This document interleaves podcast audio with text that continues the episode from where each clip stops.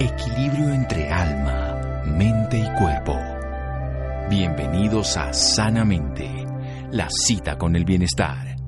Dirige Santiago Rojas.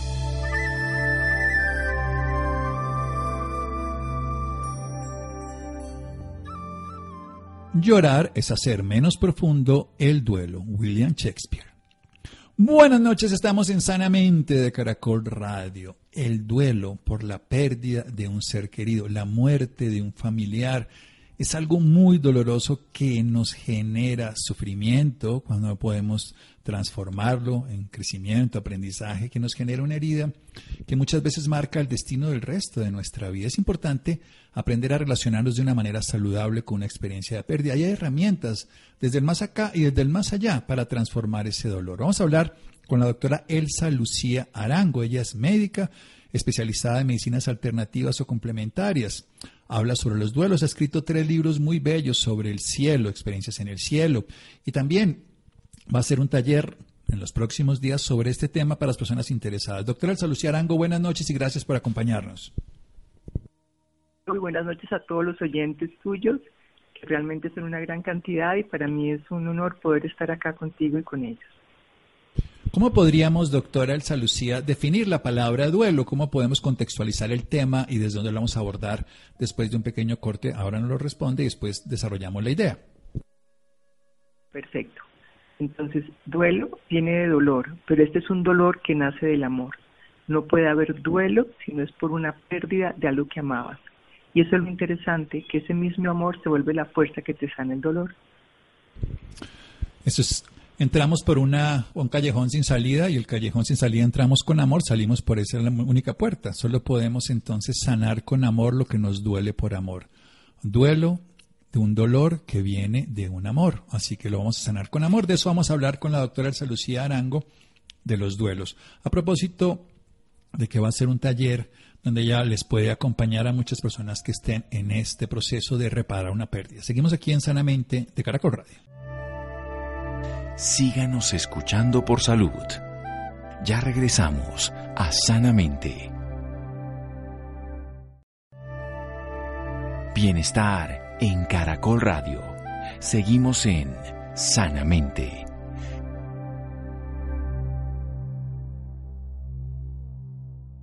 Seguimos en Sanamente de Caracol Radio. Elsa Lucía Arango, especialista en terapias alternativas o complementarias, ha hecho muchas conferencias, talleres, ha escrito varios libros sobre experiencias en el cielo, sobre esa posibilidad de cómo es el cielo, de conocer ese mundo de aquí y de allá, desde su capacidad interior y desde su comunión en el proceso terapéutico con sus pacientes. Ha descubierto una realidad que es invisible, pero que existe. Es una experiencia que permite además ayudar a sanar el duelo. Y nos está hablando de que ese duelo es ese dolor que nace del amor, o sea que se debe sanar con el amor, en este caso de esa pérdida que tenemos. Adelante, doctora Elsa Lucía. Mira, Santi, y para todas las personas, el duelo es algo para lo cual estamos preparados todos los seres vivos, porque los animales hacen duelo, las plantas hacen duelo, nosotros hacemos un duelo. Pero hay una preparación para eso, porque eso es el recurso que permite que siga la vida y que nosotros nos transformemos. Las pérdidas hacen de nosotros unos seres más vitales, en el sentido que nos toca sacar herramientas para crecer. Pero esto es igual que cuando talan un árbol. Cuando talas un árbol puede reverdecer, como cuando talan el café, que puede dar un mejor fruto, o al contrario puede morirse. Entonces, ¿cuál es el tema que tenemos que lograr nosotros? 1, comprender que la muerte no es el final de la vida de las personas que nosotros queríamos. Cuando haces un duelo por un trabajo, por una casa, por alguna otra cosa que perdiste, ese sí puede ser el final, y nos toca recordar que las cosas cambian y que nada es eterno. Pero cuando se muere alguien cercano, tenemos que aferrarnos a la realidad de que él sigue vivo en otra dimensión, y que poco a poco nosotros podemos alcanzar a tocarlos en esa dimensión sin tener que morirnos. Aquí hago una pausa. Una de las cosas más frecuentes que observo en mis pacientes, sobre todo en padres, es que quieren morirse cuando su hijo ha fallecido. Entonces hay otras formas de entrar en contacto con ellos, y precisamente para eso es el taller.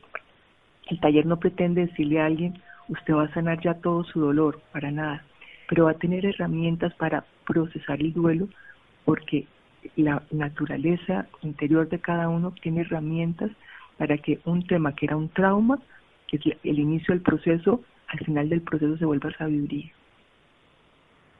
Bueno, esta es una de las bellas historias. El final de un proceso de duelo es un emerger, un desarrollo de nuestra capacidad de ser sabios.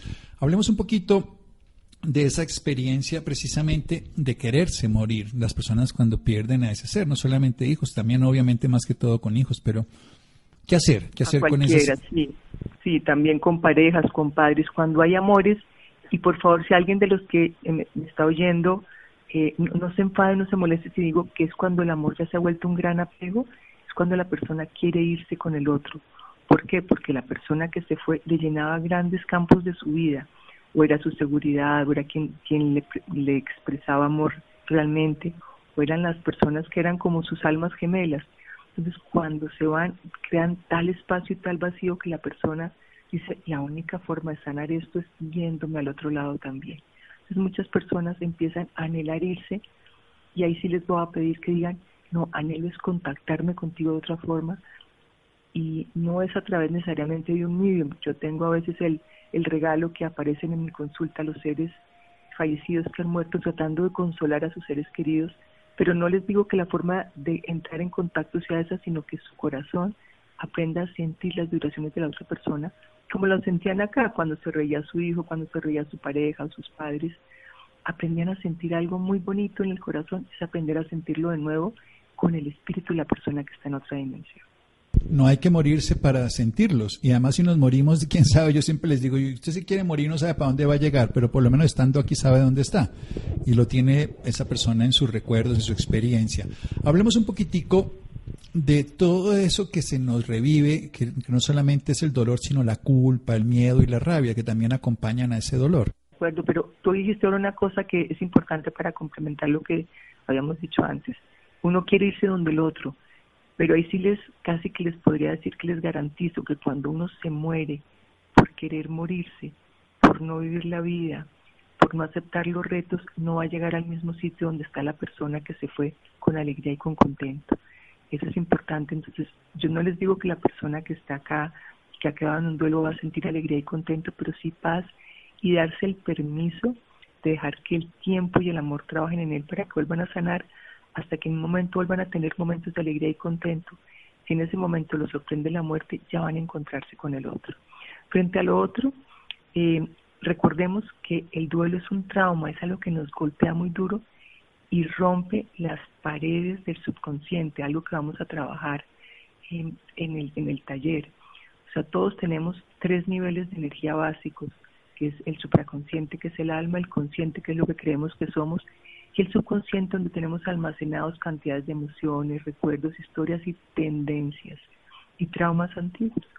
Cuando hay un duelo, se rompe la membrana que separa el subconsciente del consciente y emergen en nosotros sentimientos, emociones que eran antiguas, que pronto no estaban procesadas y nos golpean, y las más complicadas son el miedo, la rabia y la culpa.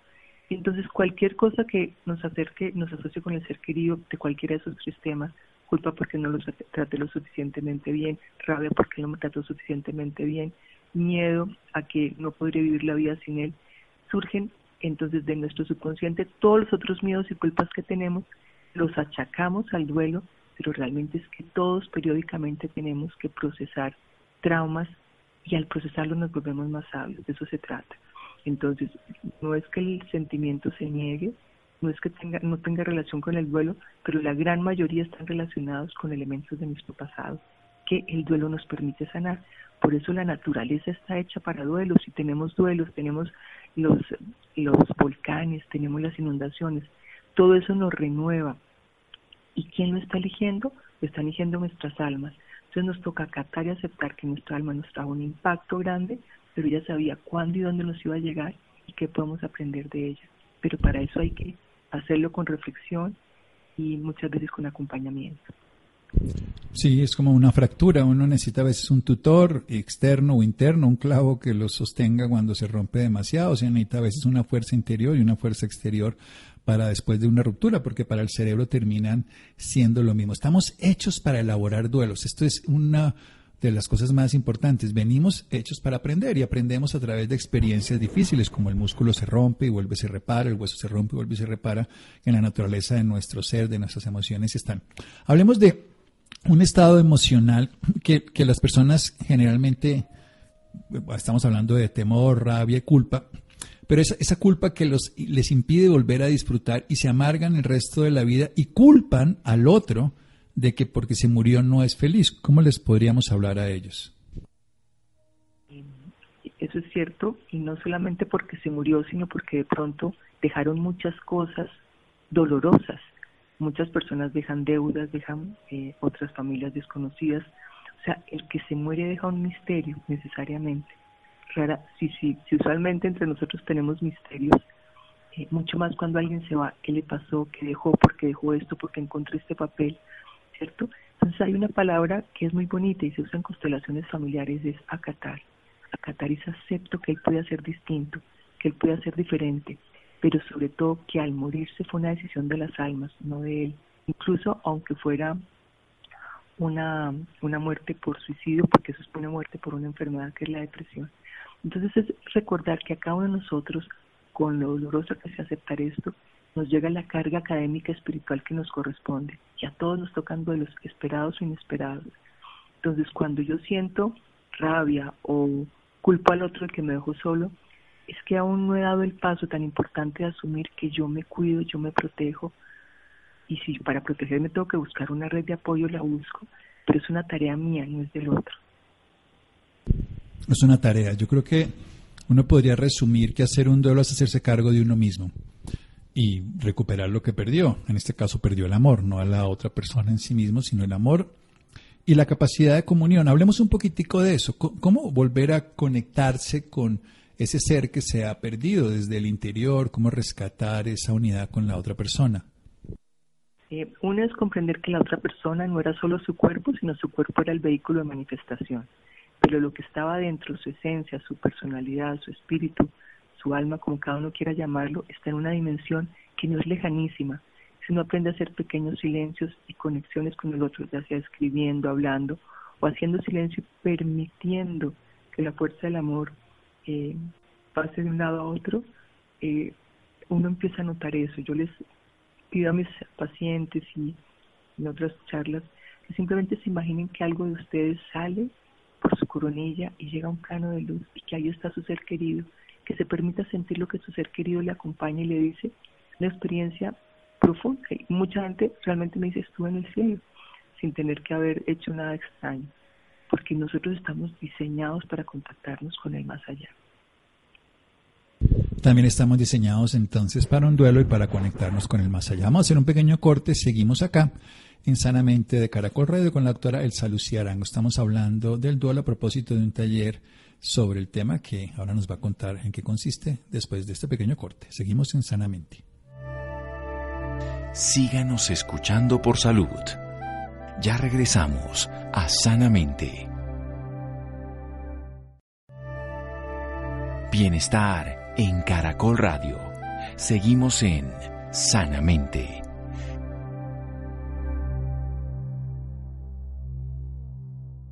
Seguimos en Sanamente de Caracol Radio. Elsa Lucía Arango se ha dedicado los últimos años de su vida, siendo médica, al trabajo del duelo, el acompañamiento a las personas que se van, pero también a las que se quedan. En ese sentido, esa comunión entre estos dos mundos, entre ese mundo que es visible para nosotros y ese mundo que existiendo no es tan tangible. Muchas de las cosas que ocurren en la vida no las percibimos con los sentidos, pero sabemos que están ahí. Incluso el mismo aire solamente lo descubrimos cuando respiramos, pero ahí existe. O sea, cuando podemos acercarnos a esa otra realidad que es invisible. Nos estamos dando cuenta de que estamos hechos para elaborar los duelos, si vemos en la naturaleza, si lo vemos en la capacidad de resiliencia y de transformación. La muerte no es el final de la vida desde el punto de vista de lo que somos los seres humanos, porque hay otra dimensión de la realidad, nos está enseñando, y ese duelo que viene del dolor es por esa pérdida del amor y se rescata con el amor. Nos ha hablado de esas emociones que acompañan y que se vuelven evidentes cuando estamos en la pérdida y en la reparación. El duelo es la reparación ante una pérdida, el temor, la rabia y la culpa, pero nos enseña que nos tenemos que hacer cargo de nosotros mismos. Hablamos un poquitico de esa experiencia que puede hacer una persona cuando aprende a manejar el duelo, lo del taller y estas cosas, doctora Elsa Lucía. Uno de los motivos para el taller es que muchas personas han escrito pidiendo ayuda, especialmente por el COVID, pero obviamente esa es una situación particular, pero mucha gente está haciendo duelo por seres queridos, porque por muchos motivos se van, pero particularmente por este. Entonces, ante la dificultad de hacer algo presencial, decidimos hacer algo telepresencial. Entonces, vamos a dar 3 sesiones que empiezan el 19 de febrero, el 26 de febrero y el 5 de marzo. No son muy largas, son de 2 horas y media, porque en duelo es difícil mantener la concentración, pero también muchas otras personas puede que estén elaborando duelos que iniciaron hace 2 o 3 años, y algunos de estos elementos que vamos a dar en estas 3 sesiones les puedan servir, o simplemente quieren tener más conocimiento para acompañar a otra persona en duelo. Entonces, si alguien quiere entrar, entra a mi página, elsaluciaarango.com, y ahí están todos los detalles. ¿Sobre qué vamos a hablar? ¿Cuál es el temario? Uno, aunque parezca la misma historia, son distintas. Uno es qué es un duelo. Segundo es qué ocurre en el duelo, porque cuando uno está en duelo y le explican qué le puede pasar, no se siente uno como un ser extraño a todo el mundo. En los duelos las personas se sienten aisladas de la vida, como si no pudieran pertenecer a la vida, que lo que les pasa es solo a ellos, pero es algo que nos pasa a la mayoría de los que pasamos duelo. El tercer tema es qué es procesar un duelo, porque mucha gente se queda en el duelo, en el dolor, en las cosas que ocurren en el duelo, pero no inicia el proceso de solucionarlo, pues se llama procesar un duelo, y lo que implica qué es procesar un duelo es volvernos más sabios, poner los recuerdos diferentes, ir quitando los sentimientos que me destruyen, pasarlos a sentimientos más constructivos, y eso es un proceso, ya requiere tiempo, o sea, nadie con un taller va a sanar un duelo en un momento, pero puede que tenga herramientas que cada uno va a aplicar como las quiera. El otro tema que vamos a hablar es algo que muchos me preguntan, es qué pasa cuando un ser querido se muere, a dónde va, qué le ocurre, sin obviamente acabar el tema por completo, pero vamos a dedicar una de las sesiones a esto. Y el último tema es sugerencias para hacer ese proceso de duelo. Entonces es paso a paso ir viendo, sin que yo pretenda que vamos a salir en un máster de duelo, pero sí en elaborar las cosas más sencillas y más cercanas a las personas que están en duelo o que quieren aprender sobre él. Sí, además en este caso son las propias experiencias las que nos marcan a nosotros. La maestría viene de la experiencia, y la experiencia de alguien que trabaja en duelo es la que ha trabajado en su propio duelo, en su propia pérdida, en su propio dolor. ¿Qué ocurre, y ya por la experiencia profesional, cuando alguien es capaz de fortalecerse, transformarse, crecer, volver a rescatar el amor? ¿Cómo se puede volver a vivir ese amor por esa persona que ya no vemos pero podemos sentir? Mira, el amor es una fuerza que te hace tener alegría, te hace tener paz. Te voy a poner el ejemplo más sencillo. Cuando muere alguien mucho mayor que nosotros, nuestros padres o nuestros abuelos, y fue una figura muy significativa, aunque hay dolor, hay un cierto orgullo, un amor profundo por ellos, una gratitud. Y eso te hace crecer, porque de alguna forma en tu supraconsciente tu alma procesa que ojalá tú puedas seguir esos pasos para que a su vez cuando uno se muera uno deje buenas huellas en los otros. Entonces ese amor se replica, se crece, te hace tener propósitos de vida. Una de las cosas importantes de un duelo es cuando vuelve la energía de amor, que no estoy hablando de apego, sino el amor que te implica servir, cuidarte, ayudar a los demás, ayudarte a ti mismo. Es una fuerza que te permite restablecerte y resanarte, pues tú te vuelves una persona que sirve a los demás. Además, yo creo que cuando una persona sana una experiencia y entiende que el otro está en el mismo lugar, como lo dice popularmente, los jóvenes están en la inmunda, se dan cuenta que habiendo salido puede ayudar a otros a que salgan. Yo creo que esa es la experiencia de cualquier terapeuta de duelo. Hablemos de lo que la sociedad podría hacer, por ejemplo, en las pérdidas, ya no necesariamente por muerte, que nos han ocurrido en esta pandemia. ¿Cómo podemos transformarnos como sociedad ante muchas pérdidas que se han dado para que no nos quedemos atrapados en el dolor? Recordemos que nos decía que podemos transformarnos, crecer, rescatar el amor, o podemos quedarnos incapacitados. ¿Cómo no quedarnos en esa parte de incapacidad? Lo que hablamos hace unos instantes, que es aprender a servir al que Dios me pone que yo pueda servir. O sea, yo no pudiera servir a las focas que se están muriendo en, no sé, en cualquier parte del mundo, pero puedo servir a las personas cercanas que están con necesidad. Aquello que la vida me pone es la tarea que debo hacer. Entonces, esa tarea, cuando uno sirve, uno se alegra, hay algo precioso que ocurre en uno, cada que uno, ya sea le sonríe al nieto o al hijo, o cuando uno es capaz de ayudar a alguien que esté en una dificultad. O sea, es tejer, como sociedad debemos tejer más la red de solidaridad que tenemos, y el COVID, con todo lo doloroso que nos trajo, permitió, sobre todo al principio de la pandemia, que se tejiera una red de solidaridad mucho más fuerte que la que ha habido. Lo mismo hacen las guerras, las desgracias colectivas grandes hacen que se teja una red de solidaridad que nos hace mucho mejores seres humanos. Nos hace mejores seres humanos y podemos ayudar a transformar. Cuéntenos un poquito de ese proceso de desprendimiento, de muerte. Usted conoce de ese paso del aquí al allá. ¿Qué ocurre en ese ser? Hay sufrimiento, hay dolor, hay angustia. ¿Cómo podemos disminuirlo o acompañarlo desde este lugar? Mira, la muerte es como un parto, y los partos pueden ser absolutamente maravillosos, pero son pocos. Pero en la mayoría hay un proceso en que hay un dolor, pero luego una gran luz, que es cuando nace el bebé. Entonces, para la mayoría de los seres humanos, podemos hablar de que hay unos tipos de muerte. Una, la muerte repentina, y la muerte o muerte aguda. Digamos, un COVID puede ser casi considerado como una muerte aguda, o sea, es rápido el desprendimiento. Y otras personas que lentamente, simplemente por una enfermedad crónica, van falleciendo, van a fallecer, pero su conciencia se alcanza a preparar. Entonces, en unos momentos, ya sea un accidente o enfermedad aguda, por un infarto, por un accidente cerebrovascular, un aneurisma que se rompe, la persona simplemente está en un momento acá y rápidamente aparece en la otra dimensión. Ahí el sufrimiento es mínimo, hay un impacto y no siempre hay la capacidad de preparación. Por eso todos deberíamos estar preparados para que si en algún momento nos vemos fuera del cuerpo, ya sea por un accidente, por una enfermedad aguda, inmediatamente nos vamos a la luz. Y está el grupo de las personas que se les dio la oportunidad de prepararse. Digo se les dio porque muchas personas, el solo pensar en la muerte, se aterroriza tanto que la muerte, a pesar de que les dio tiempo de prepararse, no se prepararon porque las familias y ellos temían hablar de la muerte, como si hablar de la muerte la trajera más. Entonces tenemos que aprender a hablar de la muerte, independiente de que ésta sufra de dolor o no, sino que nos permite crecer y responsabilizarnos de que ese viaje, en el momento en que nos desprendamos del cuerpo y observemos nuestro cuerpo ya inerte, podamos inmediatamente irnos a la luz. Muchas personas no hacen eso, que es parte de lo que vamos a hablar en el taller, sino se quedan pegados a sus seres queridos.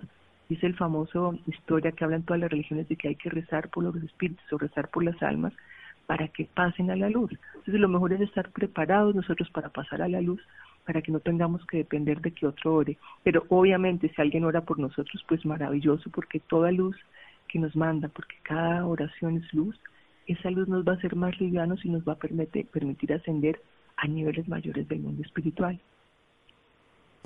A niveles mayores, yo creo que eso es una de las cosas más interesantes. Siempre puede uno estar en más luz, más conciencia, más bienestar, más paz. Y la muerte, pues, es un camino largo, interminable de la existencia. En un momento de un camino largo, pues, es un escalón, una pausa, un momento de conciencia. ¿Por qué tenemos miedo a la muerte, precisamente, doctora Elsa Lucía? Yo creo que gran parte del miedo es cultivado, que nos han dicho que la muerte es terrible. En mi caso personal, mi madre nos enseñaba que la muerte era llegar al mejor de los sitios. Yo tomaba el pelo diciendo que es como llegar al Walt Disney espiritual, que puede que ir al aeropuerto, tomar el avión y demás no sea tan rico, pero llegar allá es maravilloso. La otra sensación que nos puede dar susto es que tenemos una idea religiosa de un Dios que nos va a exigir cuentas, y no todo el mundo tiene sus cuentas tan claras. Muchas personas le han hecho daños a otros, le han robado, han calumniado, o sea, puede que no nos hayamos portado tan bien, y eso también en el supraconsciente da un susto, pero el real juez somos nosotros mismos. Pues desde ahora uno trabajar con conciencia para que el momento en que la muerte nos sorprenda, porque la muerte nos puede sorprender de repente a todos, tener la canasta llena de cosas buenas, de buenas obras de amor, de obras de servicio. Todos vamos a llevar errores, no hay quien no lleve errores, pero hay distintos el error, que es por error y no por mala voluntad, por haber hecho algo con deseo de lesionar. Entonces eso también asusta. Entonces yo creo que aprender a hablar de la muerte como un paso a un sitio maravilloso, pero que para hacer ese paso hay que haber vivido con obras buenas, cambiaría mucho el imaginario de la gente sobre la muerte, y conocer que hay un mundo después también nos ayuda mucho, no simplemente como un purgatorio, un infierno y unos cuantos al cielo. Un sentido de la existencia. ¿Qué pasa cuando la mayoría de personas que sienten que no le dijeron, que no hicieron, no solo por culpa, sino porque me hubiera gustado que supieran, esas muertes que llamaríamos inesperadas en el caso del COVID, accidentes o muertes repentinas? ¿Y cómo hiciéramos para dejar esa sensación de que le pudimos decir, le pudimos contar, le pudimos hablar, le pudimos hasta pedir perdón? Mira, yo en el taller vamos a hacer un poco lo que son rituales de duelo, y contigo hicimos un Instagram, que el que quiera lo puede buscar, es un Instagram sobre rituales de duelo, hicimos varios para acompañar a la persona que se va. En el tiempo dimensional uno podría simplemente imaginar a la persona que está en el sitio donde falleció, ya sea la cama de hospital, la cama en el cuarto, o si fue un accidente, y sentir que nuestro amor lo acompaña y le podemos decir, eso energéticamente es real. Nuestra mente puede transmitirle el mensaje a la persona en ese momento y acompañarlo. Y entender que hay de nuevo cosas que hay que acatar. Si el alma de la persona quería morir sola, va a morir sola. Si quería vivir acompañada, morir acompañada, va a moverse todo el universo para que estén los nietos, los hijos, la pareja, para que esté todo el mundo. Pero cuando alguien debe fallecer en soledad, el universo también hace todo lo necesario para que nadie llegue. Bien, sí, hay una cantidad de condiciones. Cuando uno mira el universo, el cosmos, se da cuenta que uno es una pequeña mota dentro de una mota mayor, o sea que al final de cuentas termina siendo algo donde uno tiene que ver la relatividad de todas las cosas. Ya para terminar, la capacidad de orar, de mandarles luz, de hablarles, les hace beneficio. ¿Qué no les sirve a esos seres desde nuestra parte? Que les digamos, que les peleemos, que les cuestionemos. ¿Cómo funciona eso? El reclamo es un mensaje muy doloroso para ellos, especialmente si aún no han pasado a la luz. Recordemos que no toda persona que muere inmediatamente pasa a la luz. La persona que muere sigue siendo un espíritu que queda primero sorprendido y luego, aunque la luz lo arrastra muchas veces, lo arrastran más sus apegos. Todos tenemos fuerzas que, así como cuando alguien consume un psicodélico, observa esas fuerzas, cómo existen las fuerzas de la naturaleza y las fuerzas de los apegos y las fuerzas del amor. Entonces, cuando una persona está haciendo su paso al cielo y la persona empieza, la que se queda acá, el doliente, empieza a reclamar o a gritar o a decir, no me dejes, sin ti no voy a poder vivir, ya sin ti no puedo hacer nada, esa fuerza los agobia.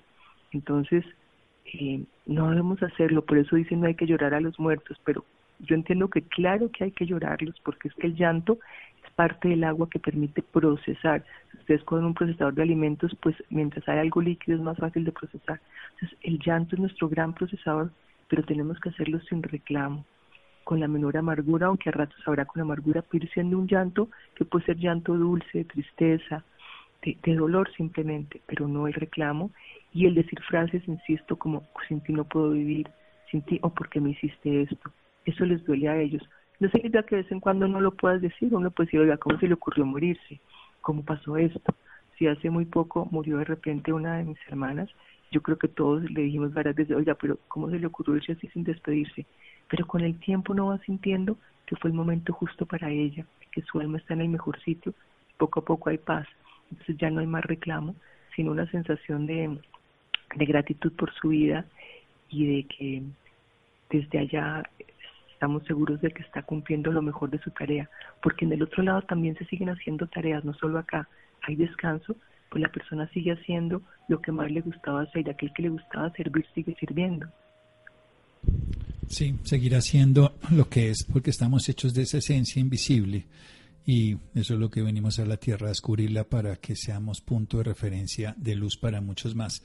Doctora Elsa Lucía, entonces recuérdenos su página web, las personas interesadas en el taller y en los servicios de ese taller, cuéntenos las fechas y la página. Sí, entonces la página es elsaluciaarango.com, las fechas son el 19, el 26 de febrero y el 5 de marzo, pero tiene la gran ventaja que si no lo pueden ver en eso va a quedar varios meses en diferido, entonces a la persona se le manda un link y ella puede volver a repetir las veces que quiera el taller que se va a dar esas 3 sesiones. Entonces, repito, elsaluciaarango.com, son bienvenidos todos, lo importante es inscribirse antes del 19 para que les puedan mandar su link y poder entrar a través de su computador o su teléfono a escuchar la charla las veces que quiera por unos meses. Bien, les queda una información que, como bien dice la doctora Elsa Lucía, las personas en duelo no están en la mejor capacidad de comprensión porque están pues con el dolor de la mente, pero por eso se queda para que lo puedan ver mejor. Doctora Elsa Lucía, muchas gracias, descanse. Muchas gracias, Santiago. Un abrazo y muchas gracias a todos tus oyentes. Muy bien, seguimos en Sanamente de Caracol Radio. Síganos escuchando por salud. Ya regresamos a Sanamente. Bienestar en Caracol Radio. Seguimos en Sanamente.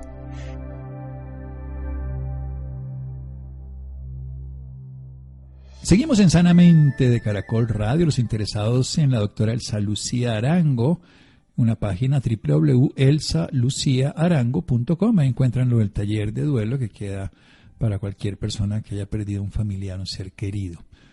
¿Por qué es tan importante para la salud de los niños medir el peso que cargan en sus maletas del colegio? Este es un tema muy importante. Laura, por favor, adelante. Muchas gracias. Muy buenas noches, Santiago, para usted y para todas las personas que nos sintonizan a esta hora. Claro que sí, Santiago. Diego Luis Carvajal es un médico especialista en ortopedia y traumatología, quien explica que algunos dolores lumbares que se presentan en niños pueden obedecer al peso excesivo en los morrales o a que estos no son los adecuados para ellos. El doctor Diego Luis Carvajal Lievano es experto en tejidos blandos, cuenta con más de 15 años de experiencia en diversas instituciones de prestigio como la Clínica Universitaria Colombia. Él se encuentra en la noche de hoy con nosotros para hablarnos un poco más sobre este tema. Doctor Luis Carvajal, muy buenas noches, bienvenido a Sanamente de Caracol Radio. Hola Laura, muy buenas noches a todos sus oyentes y gracias por la invitación. Bueno doctor, muchísimas gracias a usted por acompañarnos en la noche de hoy. Para iniciar, me gustaría que nos hablara un poco de la buena salud en cuanto a la postura de los niños. ¿Por qué es tan importante para los padres estar pendientes de estas patologías que pueden producir una buena postura en cualquier lugar? Bueno, a ver, el tema en niños específicamente es que los niños están en crecimiento, entonces todos los niños van año tras año cambiando de estatura, los huesos se van alargando y los músculos tienden a estar retraídos durante todo el crecimiento porque el hueso los va a ir tensionando y ellos van a ir adquiriendo forma, longitud y tamaño después que el hueso. Entonces hay que pensar que todos los niños que uno nace hasta que alcanza su estatura final están en crecimiento y los músculos están en tensión. Entonces, en el caso específico de morrales o de cosas para colegio, de cargar los útiles y de llevar peso, hay que tener en cuenta las retracciones y las etapas de los niños porque esto ocasiona dolor y eso funcionalmente afecta el desempeño del niño tanto en el colegio como en las actividades deportivas y es un motivo de consulta y de preocupación de los padres cuando sus hijos presentan dolores lumbares o presentan dolores asociados a cargas. ¿Y qué patologías puede producir estas malas posturas, doctor? Bueno, tanto como patologías, gracias a Dios, no. Pero si un niño en el caso de morrales, como es en esta entrevista, el niño va a llevar peso al colegio, va a llevar los útiles, el computador, la tablet, la comida, la ropa de deportes, o lo que ellos lleven usualmente, hay que tener siempre presente que el peso de los niños asociado al peso del morral tiene que cargarlo ellos en su espalda, o entonces... Por eso en los niños más pequeños se aconseja el morral de jalar de rueditas para que ellos puedan manejar ese peso sin que les cargue y sin que sea un estorbo o sin que produzca dolores en los niños más pequeños. El morral va creciendo de acuerdo al niño, como uno dice, entre más grandes la espalda va a tener mayor longitud y va a poder adaptarse a una maleta más grande, pero por eso hay diferentes tamaños para que escojamos no el más bonito ni el que más dure, sino el que tenga una capacidad que el niño sea capaz de tolerar durante el día a día. Claro que sí, eso es muy importante. Bueno, y doctor, hay un tema que me llama mucho la atención que es la escoliosis. ¿Un niño puede tener escoliosis por culpa de no llevar un peso adecuado en su morral?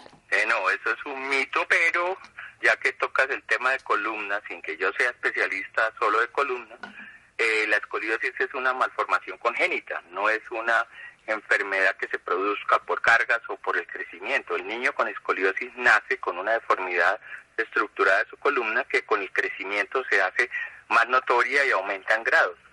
Pero la gente cree que el cargar pesos hacia un lado o hacia el otro o el asumir malas posturas va a terminar torciendo la columna. Eso no es cierto.